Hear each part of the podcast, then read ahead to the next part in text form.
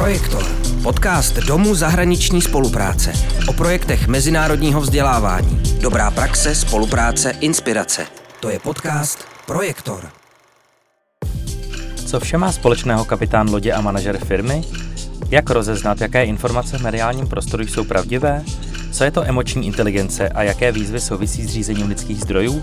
Nejen o tom si s koučkou a odbornicí na řízení změn v podnicích a firmách Petrou Štogrovou Jedličkovou povídal v dnešním podcastu Martin Dobeš, konzultant pro inovace a podporu vzdělávání a expert projektu EPALE, tedy celoevropské komunitě profesionálů a lidí pohybujících se v oblasti vzdělávání dospělých. Krásné dobré odpoledne. Eh, dnes zde vítáme jeho milého hosta, kterým je Petra Štogrová Jedličková. Eh, ahoj Petro, my si tykáme. Ahoj. Když jsem se díval na Petřin životopis na internetu včera, tak jsem zjistil, že v podstatě ona dělala naprosto všechno, možná kromě výroby e, sádrových trpaslíků. E, Petra se zaobírá poradenstvím, rozvojem lidí, coachingem, výzkumem, evaluací, řízením změn v organizacích, řízením znalostí, business developmentem, auditem a dřív se věnovala také novým médiím. Vystřídala za svůj život, ještě, ještě nadále pokračující velmi dlouho, různá prostředí, opravdu velmi různá. Globální firma, jako byla PVC, PricewaterhouseCoopers, neziskovka, kde jsme se potkali, tedy Národní vzdělávací fond. Věnovala se knihovnictví, byla vlastně e, zakladatelkou prvního studentského e-časopisu Ikaros. Zabývala se taky projekty, informatikou, působí nebo působila v akademické sféře, přednášela studentům na FFUK. Sama o sobě říká, že umí elektrifikovat lidi a má smysl pro humor. Tak Petro, to je opravdu neuvěřitelné spektrum různých činností a prostředí. Jak si tohle dokázala všechno propojit? Jaký ti to dává smysl dohromady tak celkově? Hm, tak eh, ty jsi mi trošku nahrál tím úvodem, který mě samozřejmě zneklidňuje, protože když to takhle člověk slyší v kostce, tak to vypadá jako když pejsek s kočičkou vařili dort. Uh, mimochodem sádrové trpaslíky jsem tedy nikdy nevyráběla, ale taky mimo jiné dělám keramiku, dělala jsem keramiku, takže jsem dělala plastiky. A dělala jsem nějakého bejka, takže ne trpaslíka. Dělám vlastně nějaké ruční práce, takže to tam v tom životopise asi není, ale vlastně celý život se zabývám i jako designem v oblečení. V poslední době takovou jako recyklací, takže použitím starého oblečení vytvářím nové tím si trošku um, zvelebuju svůj život, protože člověk si od čísel a různých analýz um, a i práce s lidmi musí odpočinout. A jestli to, jestli to dává smysl, mě to dává smysl, protože je to moje cesta, jsem to já. Ale abych eh, odpověděla na otázku, tak aby z toho měli něco i posluchači, tak si myslím, že to propojuje vlastně vždycky práce s lidmi. Že to je úplný gro toho, co je dle mého názoru nejtěžší na čemkoliv, co člověk dělá a zároveň pro mě asi nejvíc um, inspirativní. Um, je to výzva. Um, a je to prostředí jakékoliv, já jsem vlastně vystřídala jak neziskový sektor, tak akademickou sféru, tak komerční sektor, tak je to vlastně v nějakém ohledu vždycky stejné. Takže mě to pomáhá v tom, že když řeším třeba ve správní radě neziskové organizace eh, problém, eh, který tam mají, tak já řeknu, hele, to znám z regulace auditních společností a dělá se to takhle a takhle. Teď oni vytřeští oči, protože říkají, přece úplně nesourodý světy. Já říkám, ale to je přesně ten vstup do toho. Že to prostě vidím eh, z jiného úhlu, nebo prostě pomáhá mi to v tom, z těch prostředí si vzít nějakou zkušenost, která je přenositelná jinam. Jednu věc si ještě nezmínila, a kterou já o tobě moc dobře vím, eh, a velmi schválně teda se zmíním ještě o tom, že jsi vlastně kapitánkou lodi. Já si představuju loď jako, já jsem teda kapitánem lodi nikdy nebyl, eh, ale představuju si loď jako takovou paralelu k řízení lidí nebo organizací. Vnímáš to tak taky? A co tě vůbec přivedlo k té námořničině? Přesně tak, tak vezmu to odzadu. Co mě k tomu přimělo je to, že jsem eh, od malička, od narození vodní krysa a vždycky mě přitahovala voda a jezdila jsem, jak já říkám, s oblibou na čemkoliv, co vydrželo na hladině. To znamená od eh, klád eh, volně, volně hozených do vody přes různě amatérsky vytvořené vory až po kánoj, kajak, pramici, surf, až teda mým velkým snem byla plachetnice, protože mě to prostě přitahuje Líbí se mi to, moře je obrovská svoboda v nějakém ohledu. Je to prostě prostor, který mně se prostě líbí ho objevovat, ale jednoznačně, ty jsi to tam vlastně už je nabídl v té otázce, je tam obrovsky zajímavá paralela s řízením firem, nebo projektů, nebo organizací obecně řečeno. Je tam zase ta práce s lidmi. Ono upřímně kapitán lodi, lidé si ho představují, jak stojí s nějakou čepicí na palubě a teď tam má v jedné ruce doutník, v druhé ruce rum a, řve hlubokým hlasem skrz eh, silný plnovous na posádku, aby drbala palubu nebo tahala lana. Ale ve skutečnosti kapitán říká se, že musí kombinovat 13 různých jako oblastí a dovedností. A to včetně třeba zákonů. Včetně zákonů námořních až po znalosti technické, jak vlastně celá ta loď funguje, jak tam funguje elektřina, jak tam funguje různý mechanický převody a podobně. Až samozřejmě po to, co lidi většinou zajímá a baví, a to je samozřejmě navigace a pokud je to plachetnice, tak tedy práce s plachtami. Ale to, co se nejvíc vlastně cvičí a v čem ty kapitáni se odlišují, jestli jsou dobří nebo ne, tak je většinou ve schopnosti práce s posádkou, protože v té posádce jsou prostě lidi na stejné palubě, stejně jako třeba v tom projektu nebo ve firmě. A nejtěžší je najít pro ně to správné místo a ještě vlastně v té dynamice toho, že se mění i to prostředí, eh, ve kterém se ta loď nachází, nebo ten projekt, nebo ta firma, tak vlastně i s tím jako dynamicky pracovat. Jo? Že vlastně ty lidi se mohou různě posunovat, proměňovat, můžou se dostat do docela nějaké krize, znamená umět i vyřešit nějakou jako krizi, kdy se ten člověk třeba bojí nebo prostě něco jako má pocit, že nezvládá. Takže by vlastně bylo možné uspořádat nějaké jako takové vzdělávání tým pro tým nebo pro manažerské vzdělávání jako na lodi, jako simulace například krizového managementu nebo si, simulace třeba auditu, jako personální audit a tak dále. Dalo by se tyhle ty věci použít? No, dokonce se to i dělá. Dělají se jako team buildingy takzvaný. Pořád se používá tenhle zavedený výraz, i když není úplně přesný. Ale je pravda, že ono to prostředí vlastně pro lidi je de facto nekomfort. Ono jako, já jsem si to neuvědomila právě proto, jak jsem řekla, že jsem ta vodní krysa, tak to zřejmě tak nemám ale hodně lidí, kteří, kteří pozorují, že prostě nastupují na loď, tak je znám nějaké na souši. Oni když nastoupí na tu loď, tak je takzvaně jako rozstřelí a začnou se chovat nějak jako extrémně. Buď jsou extrémně nápomocní, nebo extrémně upovídaní, nebo jsou naopak úplně zakřiknutí a teď pozorují, co bude. A je to už tohle samo o sobě. Já jsem se o tom hodně bavila s kolegou, který dělá jako pro firmy různé jako takovéhle regaty a výjezdy podobného typu že vlastně ono samo o sobě stačí, že ty lidi jsou na té lodi. Že se vlastně nemusí vytvářet nějaký extrémně zajímavý program, že on ten program už je sám o sobě eh, ta loď a ten fakt, že se mám odpoutat od břehu a ve chvíli, kdy odpoutávám to první, ani ne to poslední, to první lano, tak musím úplně přesně vědět, kdo je na, na jakém místě, co bude dělat, co se bude dít, až vyjedu do té uličky, kam pojedu, jaké tam bude počasí a vlastně celá ta posádka s tím nějakým způsobem musí pracovat. Jako ví na jednu stranu, že je nějaký přesný postup, nebo že jsou nějaké osvědčené postupy, které prostě platí. To je fakt. Takže třeba, když si zmínil ten audit, tak prostě nějaký standardy platí. A když budu ty standardy vymýšlet jinak, tak si většinou nabiju hubu s odpuštěním. Jo, když to udělám jinak a nějak to odfláknu, nebo řeknu, a příště to udělám líp, a nebo teď to nechám a udělám to potom, většinou se stane nějaký neštěstí. A není to o tom, jako se děsit a myslet si, že, nebo mm, čekat ty nejhorší scénáře, ale být na ně připraven. To si myslím, že, je, že úplně stačí. Takže jsme se o tom bavili s kolegy, eh, taky jako instruktory a kapitány. Přesně tohle nás taky napadlo, jako to vlastně používat na nějaký trénink eh, týmu, ale ono v podstatě úplně stačí to, že mají být na té lodi a užít si nějakou plavbu.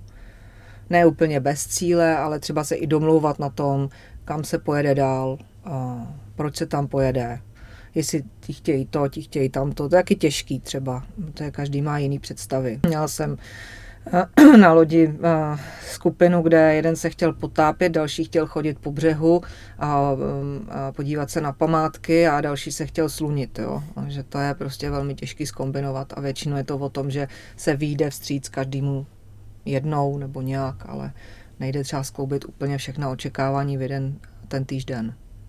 To je asi úžasný, eh, kolik paralel se dá najít mezi, mezi organizační sférou a námořní sférou.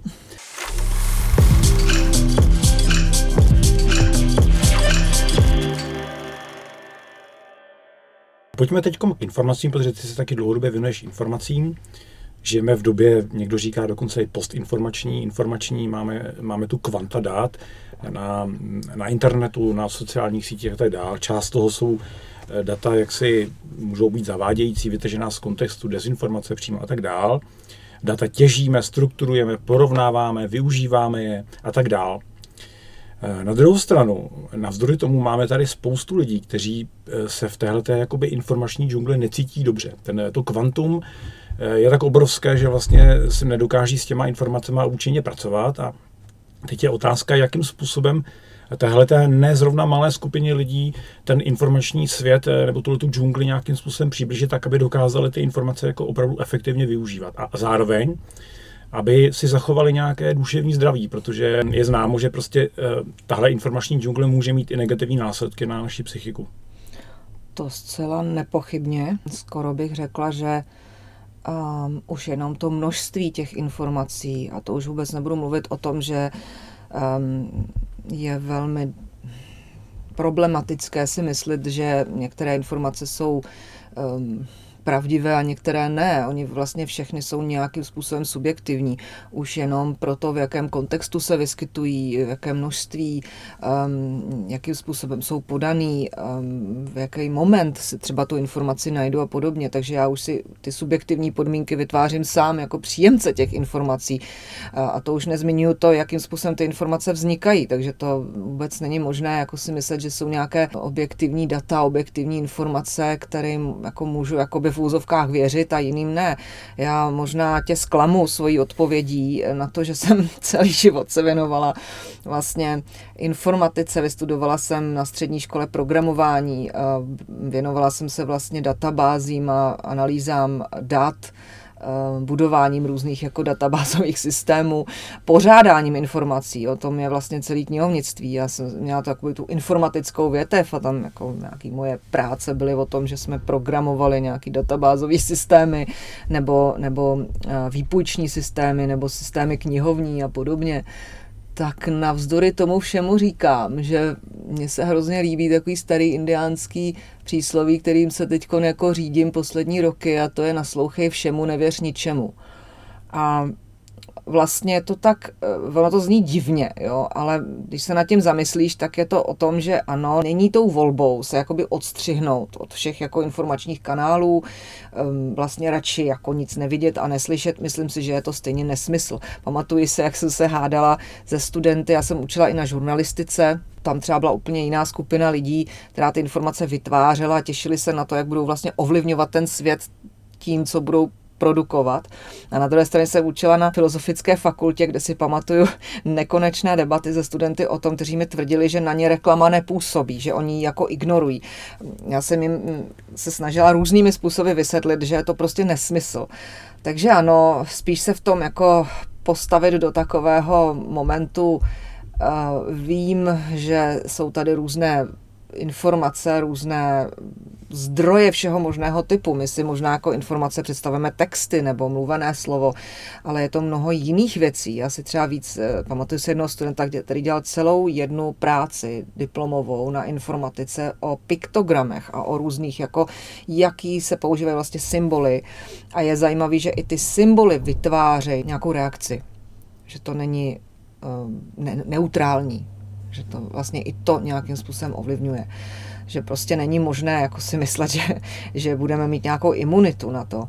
Já si myslím, že je dobré prostě, ne, neříkám nechat to na sebe úplně působit, ale prostě vnímat to, naslouchat, jak říkají ty indiáni, ale potom nepropadat asi nějakému momentálnímu streamu, eh, který se prostě aktuálně ehm, tlačí nebo zrovna vyšel v nějakém mém profilu eh, přes nějaké sítě a zrovna proto mi taková informace chodí. Vzpomněla jsem si na jednu práci, kterou jsem dělala s eh, jedním špionem, který mě naučil, že se dají vlastně určité kauzy využívat proto, aby se odvedla pozornost někam jinam.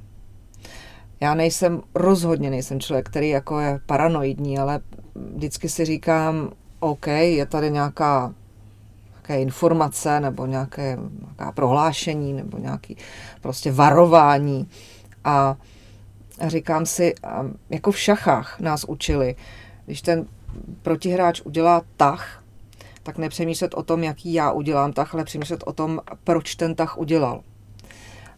A možná bych řekla, že ta, eh, říkalo se vždycky jako, jako počítačová inteligence a nevím, jaká inteligence, tak eh, já nevím, jak přesně nazvat tenhle typ inteligence, ale prostě nějakým způsobem mít od toho odstup, nadhled a, a snažit se možná to nenechat na sebe působit až tak, jak by to možná chtělo. A možná zpátky k tomu námořnictví je to určitý typ kompasu.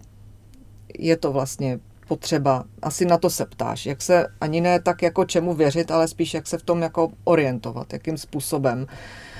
A ten můj kompas je o tom, že opravdu nechávám ty věci jako na sebe nějak, eh, nějak je vnímám a, a sleduju, co se děje a pak se ukazuje, že ta cesta se nějak jako kdyby rozevře, jo? Že, že to vlastně, že vlastně asi se dozvím to, co se mám dozvědět a nedozvím se to, co se nemám dozvědět. A musím říct, že k tomuhle jsem dospěla v době covidu. Ale když jsem sledovala, já jsem na sobě cítila úplně jako změnu jako v těle, že jsem se úplně začala jako třást, když jsem viděla jako, jako datový analytik, jsem samozřejmě začala sledovat různá data, informace o tom šíření a teď nějaký ty servery, které ukazovaly ty červené tečky a nevím co všechno. A já jsem prostě po já nějakým měsíci zjistila, že mě to úplně jako vnitřně rozhazuje a že zjišťuju, že mě to vytváří nějaký jako strach nebo nejistotu a že to nepotřebuju.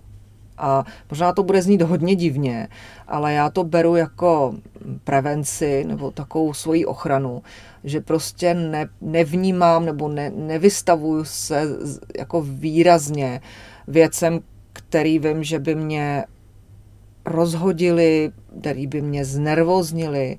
A řídím se heslem, který určitě známe všichni, a to je prostě nerozčilovat se nad věcmi, které nemohu řešit. Já prostě ne, nemohu některé věci ovlivnit. Ani nevím, jestli se doopravdy dějí ještě navíc. Jo? To je taky těžký vlastně vědět, kde je ta realita doopravdy. A, a rozdírat si tím duši do nekonečna, vymýšlet nějaké uh, scénáře a bavit se o tom, jak, jak je svět hrozný Teď mě tak jenom blesklo hlavou, že o tom se asi bavili lidi vždycky. No. Otázka. jestli ten svět je hrozný, opravdu horší a horší, anebo jestli je to o tom, jak my ho vlastně vytváříme tím, jak ho vnímáme. Jo. A já se trošku bojím toho, já vím, že to bude znít divoce, jo, ale bojím se trošku toho, jestli vši, když všichni budeme myslet na to, že ten svět se prostě řítí do hroucích pekel, že všechno je špatně, že je tady samý konflikt, že všechno bude drahý, nedostupný, já nevím co, tak jestli se to náhodou nestane, jo. Teď je otázka, co je dřív, jo. Jestli tohleto naladění a taková to, očekávání, a to znám třeba ze svého, jako z vlastního života, když prostě půjdu do nějakého projektu, který ještě ani nezačal a já začnu, je, mě to nepůjde, a to bude průšvih a ono to asi nevíde a určitě se to posune, určitě to nestihneme v tom čase, tak se to přesně tak stane tak mě by zajímalo, jestli když to bude takhle kolektivní, všichni si budou říkat, jo, stane se katastrofa. Já si dobře pamatuju před vlastně covidem, nějaký dva roky předtím, všichni ekonomové, protože já jsem chodila po různých jako setkáních um, s takovými těmi makroekonomy a různými lidmi, kteří prostě nějak jako koukali na tu ekonomiku a protože ekonomika je cyklická, což sice všichni víme, ale vždycky, když se ten cyklus obrátí, tak se všichni strašně jako začnou divit. Tak všichni říkali, jak je všechno dobrý, skvělý, všechno stoupalo, všechny ty křivky šly nahoru a najednou všichni říkali, přijde nějaká krize, určitě přijde nějaká krize. Žádné známky krize nebyly. Nikdo z nich nebyl schopný říct jedinou reálnou známku nějaké krize nebo toho, že by se měla měnit ekonomika. Bum ho a najednou přišel covid. Jo, takže já neříkám, že lidi vyvolali covid, jo, ale jenom tím říkám to, že prostě tak, když budu pořád mluvit o tom, že se něco stane, no, tak se to nejspíš stane. A to jsem asi trošku odběhla od toho tématu. Jako, jako že kolektivní, takzvaná kolektivní sebeprojekce, jo? že když hmm. bude jako více lidí si něco projektovat, tak se to potom skutečně stane. Nevím, těžko říct. Tady v tomto případě, jak si samozřejmě zmínila, žijeme v cyklech, ekonomických cyklech, nejenom v ekonomických cyklech, společenských cyklech. takže prostě se, jako si můžu klidně zahrát na toho věžce a říct, hele, když je to teď hodně blbý, tak se to potom zase bude mít tendenci zlepšit a naopak. Jo. Hmm. Já třeba mám eh, tendenci, já to mám velmi podobně jako ty, pokud chci nějaký, mm, vyřešit nějaký problém nebo si udělat názor na nějakou konkrétní věc, tak taková ta úplně nejupřímnější a nej, řekněme, nejčistší metoda je prostě porovnávání informací. Říkám tomu teze, antiteze. Pokud mám nějakou tezi, tak eh, okamžitě zjistím v tom informačním prostoru tu antitezi, nebo jestli existuje ještě nějaký jako střední vrstva, tak to proskoumám, teprve potom si na to udělám názor. Ale pravda je, že to za prvé je poměrně dost časově náročná věc a za druhé, to, co jsi zmiňovala, může to zamávat s tvými jako emocemi, že prostě třeba ty antiteze a tedy dočteš se spoustu názorů poměrně dost agresivních a tak dál. Takže jsem si vyvinul takovou jako snažší, poměrně hodně snažší metodu a to je věřit nějakému zdroji. Jo, v, ně, v něčem konkrétním, v nějaké konkrétní oblasti, pokud se mi už několikrát osvědčilo, že, že ten člověk nebo informační zdroj je poctivý s tím nakládáním těch zdrojů a věnuje se tomu jako celý život nebo půl života se věnuje té oblasti, tak ho považuji za jakoby řekněme erudovaný zdroj, tak mám tendenci mu věřit. To není úplně poctivé, samozřejmě ten člověk se může mílit a mhm. kdokoliv z nás se může mílit, ale je to poměrně mnohem méně náročnější a samozřejmě není to takový útok na ty emoce. Já jsem ráda, že to říkáš. Já se přiznám, že jsem asi nechtěla eh, z titulu toho, že to prostě poslouchají eh, posluchači a možná hledají nějaký jako sofistikovanější nástroj, tak vlastně mým eh, nástrojem a kompasem v tom, jak eh, třeba se podívat na nějaké věci, kterým třeba ani nerozumím, nebo se mi nějak nezdají, nebo bych se o nich chtěla dozvědět víc, jsou prostě přesně takhle moje ověřené zdroje různí nejenom konkrétní osoby, ale přesně i nějaké jakoby skupiny nebo zdroje, o kterých vím, že pracují tou poctivou prací. A přesně jak říkáš, ano, taky se mohou mílit, anebo prostě nemusí mít všechny informace v danou chvíli. Ale pro mě je to vlastně v, danou, v daný moment jednodušší, um, ušetřím si nějakou energii a čas, uh, abych si to sama nějakým způsobem hledala, taky se nedostanu ke všem zdrojům, to je jasné. A možná přesně jak říkáš, ještě by mě to nějakým způsobem mohlo iritovat zbytečně, protože ty, zvlášť takový ty vyhraněný mm, eh, komentáře, na který jsem kdysi, když jsem třeba učila na té žurnalistice, tak jsem se tomu i věnovala, jako jak vlastně vzniká nějaký názor i v těch eh, komunitách, který komentují nějaký jako oficiální zdroj. Musím říct, že jako jestli si někdo chce vyrobit jako špatný, špatný duševní stav, tak se tomuhle může chvíli věnovat a je to celkem záruka toho, že, že ho to opravdu rozhodí. No, takže tomu se i jako programově vyhýbám třeba třeba ani jako čtu komentáře k něčemu, jenom ve chvíli, kdy vím, že je to opravdu mm, takový ten zasvěcený komentář někoho, kdo k tomu, co ten daný zdroj jako publikuje, tak ještě přidává nějaká další fakta nebo informace nebo svůj pohled. To je pak zajímavý, ale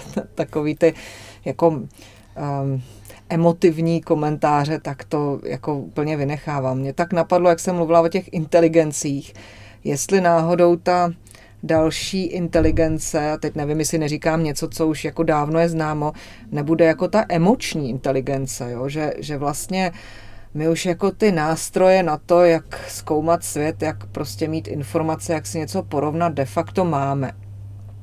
Ale přesně jak jsme se teď tady začali oba nějak tak spontánně vlastně bavit o tom, a že to je taky nutné nějak rozumně přežít v duševním zdraví tak vlastně jestli další level není právě kultivovat a naučit se, že vlastně ty emoce eh, nebo ta emotivní stopa nebo cesta je to, co de facto rozhoduje. Já to uvedu na příkladu, který by asi nikoho nenapadl tak snadno. A když jsem dělala uh, právě v tom eh, velkém korporátu, tak jsme tam připravovali jako nabídky, velký, velký projekty, kde se prostě strašně plánovalo, teď se to strukturovalo do různých jako skupin a různých uh, projektových jako částí a bylo to nesmírně sofistikované, strukturované a teď vlastně se to pasovalo na tu situaci, kterou jsme měli u toho klienta řešit. A bylo tam spousta takové ty racionální argumentace, byly tam byl tam tým, který to měl potom obhajovat. Jeden rozuměl financím, druhý rozuměl tomu, tomu sektoru, další rozuměl tam tomu, onomu. Prostě ten tým se nějakým způsobem ladil, všecko dokonalé. A zkušenost nejenom moje, ale kolegů, kteří u toho vyjednávání jako byli často, že prostě byli, byli jsme vlastně jako vyjednávači, kteří jako uh, pracovali s tou druhou stranou a snažili se najít ten konsenzus, aby ten projekt dopadl.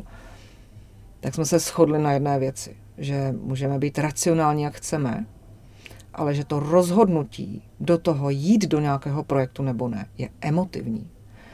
A já si myslím, že vlastně člověk v každém kroku, když něco jako, si jako rozhoduje, aniž by třeba tušil, že něco rozhoduje, tak je to vlastně nejdřív nějaká emoce, až potom vlastně přichází to rácio, který nějakým způsobem to zdůvodňuje a říká, jo, ono je to proto a proto. Mě to tak vede k té první otázce, že já jsem vlastně nejdřív řekla, no protože to prostě miluju, protože jsem to já. A pak jsem říká, no tak aby se to nějak vysvětlilo, tak třeba je to proto a proto, jo. A je to trošku oslý mustek, ale já, já, já fakt pozoruju v tom biznisu, kde se rozhoduje třeba o, o stovkách milionů, eh, já nevím, miliardách, tam by člověk řekl, tak tam sakra musím jako být racionální. Není to tak. Je to rozhodnutí emotivní, jak to cítím, jak se mi líbí ty lidi, jakou mám náladu, no to je neuvěřitelný. Nebo co mi to připomíná. Zažila jsem situaci, kdy na takovouhle nějakou schůzku přiletěl člověk, byl úplně říčnej vzteky, flaknul tam s taškou, takhle to letělo přes celý ten naleštěný dlouhý stůl, jak to bývá v těch filmech o těch, o těch finančnících, takhle tam letěla taková ta kožená taška z jedné strany na druhou. Flaknul tam sebou, no, prostě byl úplně bez sebe vzteky, něco ho rozuřilo. Teď celý ten tým to rozhodilo, prostě všichni okamžitě nasáli tu, ten stek nebo tu hrůzu z něj. A já jsem říkala, já bych eh, ráda, abychom to odsunuli třeba na jindy, až tady bude jiná energie. A já nevím, co přesně jsem řekla. Ten člověk najednou úplně změnil chování a začal vyprávět o koních a o tom, jak jsou, jak uklidňují člověka, jak jsou terapeuticky zajímaví a, a, a prostě, já nevím, jestli to bylo to slovo energie nebo něco jiného, co jsem udělala, ale prostě úplně změnil chování. Teď celý ten tým zase koukal, co se to děje. A tím chci říct, že prostě kdybych mu tam logicky argumentovala, že máme mluvit o tom a o tom, tak si myslím, že by tam možná vyrazilo ještě to okno, co tam bylo na konci toho stolu, nebo nevím co, rozhodně by to k ničemu nebylo že lidi jsou emotivní bytosti a že se ukazuje, že vlastně máme naučený nějaký hmm, situace nebo něco nám něco připomene, to si možná vybavuješ, že prostě někdo najednou zareaguje na nějaký slovo úplně šíleně a ty vůbec nevíš proč a myslíš to nějak, on si tam představí něco úplně jiného.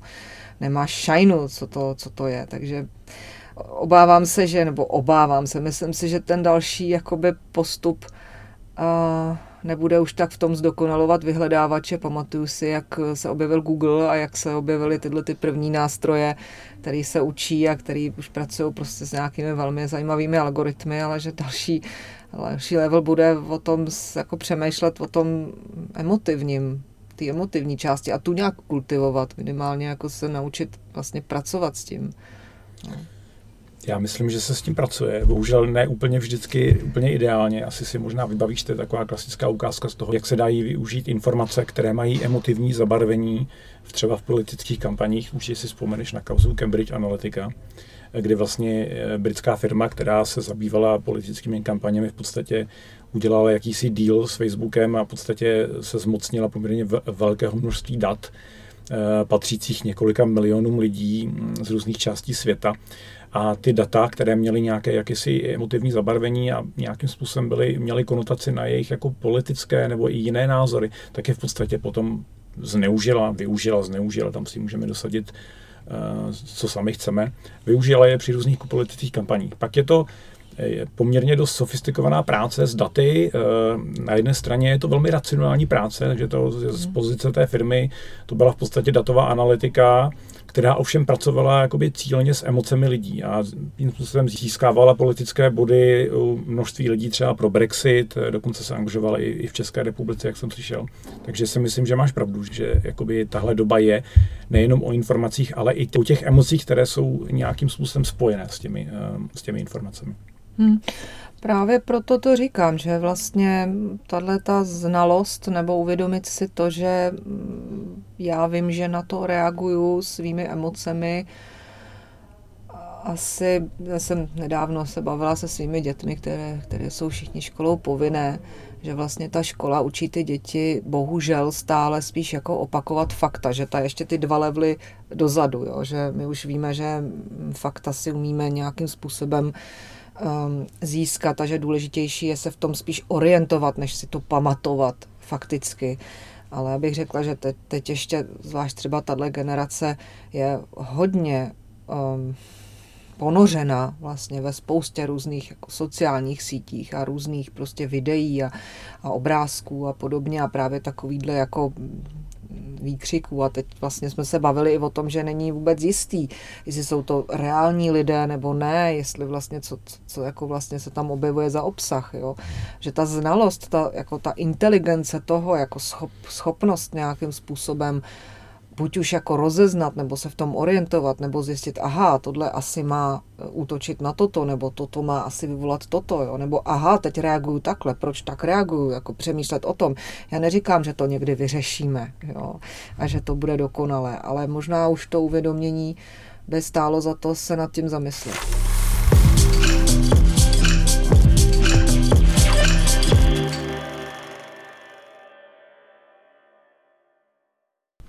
Pojďme teda k poslední věci, eh, a to je to, co si, co si vlastně, co jsem o tebe našel, co čemu se zabýváš poměrně hodně, eh, když jsi byla vlastně v PricewaterhouseCoopers, tak se s tím hodně zabýval, a to je knowledge management a change management. Jo. Tak já teď zkusme, možná jenom eh, stručně, jestli bys dokázal vysvětlit, aby to aby to pochopil každý, co to jako je, ten knowledge management a change management v, v, jakoby v, ve sféře organizací, firm a tak dále. Tak eh, přestože to má v tom názvu ten management, tak jsou to dost odlišné oblasti, ale samozřejmě, že tam najdeme pojítka. Eh, za knowledge management se považovalo vlastně, já bych řekla, taková nějaká organizace toho, jak co nejefektivněji sdílet a rozvíjet znalosti ve firmě. Představ si, že máš ve firmě spoustu lidí a každý něco, něčemu rozumí eh, a něco zase naopak potřebuje někde získat a, a vlastně ty firmy se snažily vždycky nějakým způsobem ty znalosti jako zachytávat nějakým inteligentním způsobem nebo efektivním způsobem tak, aby samozřejmě jenom část těch znalostí nebo část toho knowledge se dá nějakým způsobem zachytit v písemné nebo jinak digitalizované formě. Ehm, co jsem nakonec eh, bylo nejúspěšnější, a co mi asi nejvíc šlo v tom knowledge managementu, bylo propojování lidí a to je možná ten můj profil, že prostě jsem se orientovala ve spoustě různých oblastí a byla jsem schopná nějak říct, tady ten člověk tady z auditního oddělení zaměřený na banky a tamhle ten daňař zaměřený na tamto a tenhle advisorista zaměřený takto a tenhle ajťák takto, tak ty by mohli dohromady jako hovořit o tomhle problému a oni najdou společně řešení. Jo. Takže vlastně to bylo ve výsledku víc než o data databázích, kterýma to začalo. Různé prostě samozřejmě strukturování a organizování databází tak, aby to bylo co nejjednodušší nějaký informace najít a rychle k nějakému tématu, který tam prostě v té firmě může vzniknout eh, k řešení. Tak bylo vlastně propojování lidí a taky vlastně z nich dostat nějakou, jak bych řekla, jako vydestilovanou um, znalost nebo radu nebo zkušenost uh, relevantní pro ostatní. Takže já jsem organizovala takový různý jako um, setkání, uh, kde vlastně různí lidé z různých oborů mluvili o nějaké své zkušenosti. A nechtěla jsem, aby se prezentovali, ale aby právě ukázali to poučení se. Ukázalo se skoro vždycky, a pak nakonec jsme to přemenovali, já to asi nemůžu říct tady do, do mikrofonu, ale jmenovalo se to Fuck Up Forum. A nebylo to to, já jsem vůbec netušila, že existuje nějaký takový jako asi institut nebo něco takového existuje ve světě. Protože jsem zjistila, že na těch eh, chybách nebo na těch momentech, kdy fakt byl nějaký průšvih nebo se něco úplně prostě podělalo, tak ty lidi se nejenom nejvíc naučili, ale oni ještě navíc na to byli strašně hrdí a strašně takový silný. A to publikum na tenhle typ jakoby vyjádření nebo sdílení reagovalo úplně jinak, než když tam někdo prezentoval krásný, úspěšný projekt a jak byli úžasný a skvělý. Prostě to publikum bylo neuvěřitelně empatický. Ptali se prostě, a jak si se cítil, a jak jsi to teda řešil, a jak, jak, jak ti bylo, jo, prostě a to, to bylo neuvěřitelné. To mělo takovou účast, že prostě já jsem úplně zírala. Já jsem, když jsem to udělala poprvé, tak já jsem vůbec nečekala, co bude. Já jsem si říkala, buď mě z té firmy rovnou vyhoděj, nebo prostě tam nikdo nepřijde. Tam přišel takovej dav na tou první, tuhle tu akci tak, tak to třeba, já vím, že to asi úplně není definice knowledge managementu, ale, ale vlastně tímhle způsobem se to vyvinulo a myslím si, že dneska si to bude pokračovat podobným směrem. To znamená, ano, nějaká část je strukturovaná, eh, musí tam být nějaký systémy, musí tam být nějaká prostě zpráva dat, musí tam být nějaký, nějaká pojistka toho, že ty data jsou relevantní, že jsou, eh, že jsou aktuální a tak dále a tak dále, ale do toho je ještě vlastně tohle sdílení, to si myslím, že je taky hodně podstatný. No a change management, tak to jsem zjistila, že nějak moje nechci říct talent, asi mise. Já jsem xkrát v životě byla skoro jak když schodí ty parašutisty takhle do toho bojového pole a teď tam prostě to vyřeš, teď to tam prostě nějak jako vyřeš, tak takhle jsem se ocitla xkrát v nějaké situaci. Buď to byl uh, hroutící se projekt, nebo projekt, který jako se musel dokončit, ale nikdo nevěděl jak, to byla jedna situace. Druhá situace byla firma v červených číslech a další jsou vlastně dnešní moji klienti, kteří jsou prostě v nějakém opravdu jako velkým průšvihu, jo? že nemyslím teda legálního typu, ale prostě nějakým ekonomickým nebo i lidsko-ekonomickým uh, trablu a, a vlastně ten change management je o tom vlastně najít to jádro pudla a jak se říká nehezky česky, adresovat tu, tu podstatu a vlastně léčit to od toho základu, kde je vlastně ten opravdový problém. Ale musí se to dělat rychle, jo, ten problém. To je jako kdybys měl tepený krvácení, tak jako nemůžeš moc kolem toho nějak tančit, prostě musíš nejdřív zastavit to krvácení a pak teda nějak zbytek vyřešit. Jo. A takhle je to často v těch situacích, kdy opravdu eh, musí jakoby nastat nějaká změna rychle, protože kdyby nenastala, tak by se ta situace dostala do takového stavu, že už třeba nebude vůbec řešitelná. To Change podstatě, management, v podstatě podle mě. podobné jako krizový management, ne? Krizový management jako... Ono v podstatě, proč bys jinak dělal změnu, jo, mezi náma, jo? Většinou se změna dělá proto, že něco přestává fungovat nebo se něco mění. Buď se mění interní jako prostředí té firmy nebo projektu, že vlastně eh, třeba odchází eh, starý majitel a předává to svým eh, potomkům, nebo prostě firma příliš rychle vyrostla, to jsou taky typické situace, vznikla na takovým organicko-rodinným způsobu, týmečku a najednou je tam 250 lidí a teď najednou nemají procesy, nemají nic a teď, teď to najednou už nejde tak snadno, teď to ten majitel nebo majitelka neudrží všechno v té hlavě a už to začíná jako skřípat, je tam příliš úzký hrdlo láhve a podobně, a nebo se změní ty externí podmínky. Covid je krásný příklad. Spousta firm musela najednou hodně rychle vlastně změnit způsoby, jakým třeba dodávají služby, jakým eh, komunikují nejenom uvnitř firmy, kde je to hodně častý, ale i na venek. Museli najít třeba ty digitální cesty, které předtím tvrdili, že nejdou, nebo je neuměli, nebo na to neměli vybavení. Nebo přijde právě ekonomická krize najednou se vymýšlí Um, zažila jsem firmy, které třeba úplně změnily jako sortiment, změnili vlastně jakoby ten, ten core business, jakoby změnili, protože zjistili, že tady pro tenhle typ zboží už nebude prostě tak možný přežít, jo, že nebudou ty zdroje, nebo nebude odbyt, nebo se změnilo něco jiného. Takže o tom je change management. Nemyslím si, že někdo dělá change jako změnu ve firmě jen tak, možná, ale většinou jsou tam buď ty interní podmínky, nebo ty externí podmínky, nebo kombinace obojího, kterou je prostě potřeba změnit. Chtěla jsem jenom k tomu dodat, že často si ty majitelé nebo ten management myslí, že když já jim jakoby, nebo s týmem samozřejmě já vymyslím, jak z toho ven, jaký je ten cílový stav a jak se k němu dostat po nějakých krocích, že to bude fajn, tady se napíšou pár směrnic, tady se nastaví procesy, tady se naberou nějaký lidi, tady tohle, tohle, tohle a za 14 dní bude hotovo change management je o tom, že to má několik fází. Jinak samozřejmě to vymyslet mám pocit, že je ta nejjednodušší z nich. Jo. Horší je potom vlastně to dostat do života té firmy nebo toho týmu. A moje zkušenost je ta, že ta změna nastává opravdu až po roce. Bez ohledu na to, jestli je to je, rá, rádoby jednoduchá věc, tak vlastně než se to dostane do mysli těch lidí a než ty cestičky, které v té firmě chodily nějak chodili, chodili, se vlastně chodí jinudy a ty věté koleje už jako potom zarostou a už po nich nikdo nemá pocit jezdit. Jo. Xkrát se stalo, že se nastavily nový procesy a stejně najednou někdo udělal ten původní krok, jak byl zvyklý. Jo. Takže ta, ta změna opravdu trvá.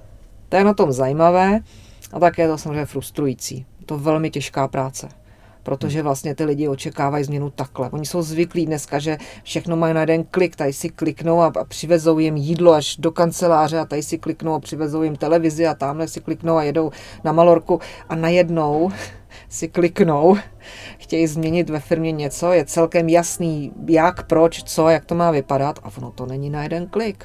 Ono je to práce. Hmm. A zase je to o lidech. Já jsem, já jsem zjistila, že jeden z takových triků, který teda eh, prozradím, jak vlastně tu změnu doopravdy udělat. Protože já si fakt myslím, že je, jako je docela jednoduchý udělat analýzu toho, co se tam děje, proč se to děje, co je špatně, jak by se to mělo změnit a jak by se to správně mělo změnit, aby to bylo relevantní, co ta firma vůbec utáhne, zvládne a co pro ní jaksi šité na míru. Ta podstata je mít lidi, kteří jsou nositelé té změny. Vždycky. Nikdy se nepodaří změna jenom na papíře, nějakými směrnicemi, Excelovými tabulkami a novým e, softwarem. To je velice častá věc, že firma si nakoupí nový software a myslí si, že tím udělá změnu v té firmě, že tím, že tam bude ten nový software, tak ty lidi budou líp pracovat, budou líp dělat business development, CRM, nevím co. Není to pravda. Jo, vždycky je to, vždycky zase jsme u těch lidí. E, říká se tomu různě, říká se tomu, já nevím, ambasadoři nebo messengeri nebo já nevím co, ale jsou to prostě tyhle ty nositelé, kteří se prostě jako natchnou a tahnou vlastně a jsou takový příklad a prostě v nich ta energie, která rozhýbe ten zbytek toho týmu. Nikdy to není tak, že všichni se k té změně staví stejně. Jsou tyhle nadšenci a pak jsou lidi, kteří tak čekají, jak to dopadne a pak jsou lidi, kteří oponují. Já jsem třeba měla ten přístup, že jsem právě šla po těch, který byli ty oponenti, jak se tady říkalo o těch antitezích, tak já jsem to používala vlastně v téhle mé práci, že jsem šla za těmi lidmi, kteří byli v nějaké opozici a, a mluvila jsem s nima. Protože jsem potřeba vědět, jestli tam není nějaký problém. Jestli oni něco nevidějí, co já nevidím a ne s cílem jim změnit myšlení a oblbnout je, aby, ale mě to zajímalo. Jo. A je zajímavý, že ta práce s těma oponentama je taky důležitá. A že rozhodně bych to nepodceňovala. tak Petro, já ti moc děkuju za velmi zajímavý a velmi obšírný rozhovor a přeju ti eh, všechno dobré do tvého eh, pracovního osobního života. Moc děkuju a děkuju za pozvání. Aktuálně z DZS. Chcete změnit svět k lepšímu? Zapojte se do podzimní výzvy Evropského sboru Solidarity. Neformální skupiny mladých lidí mají příležitost předkládat svoje projektové žádosti do 4. října 2023. Podejte si žádost a získejte grant na svůj solidární projekt. Přihlaste se na jednu z našich pravidelných konzultací k solidárním projektům, které probíhají až do konce září roku 2023. Více informací získáte na stránce Evropský sbor solidarity.dss.cz a v sekci události na našem webu. Lákají vás projekty mezinárodních výjezdů, ale nevíte jak na to? Chtěli byste navázat mezinárodní spolupráci s dalšími organizacemi? Nebo třeba již máte zkušenosti s projekty a měli byste zájem o akreditaci? Zapojte svou organizaci do programu Erasmus Plus a získejte finance na svůj projekt. Přihlaste se na jeden ze srpnových či zářijových informačních seminářů, webinářů či konzultací, které vás navedou správným směrem a pomohou vám při podávání žádosti o financování ještě tento podzim. V aktuální výzvě máte totiž čas už pouze do října. Více informací najdete na stránkách erasmus.dzs.cz a v sekci události na webu dzs.cz.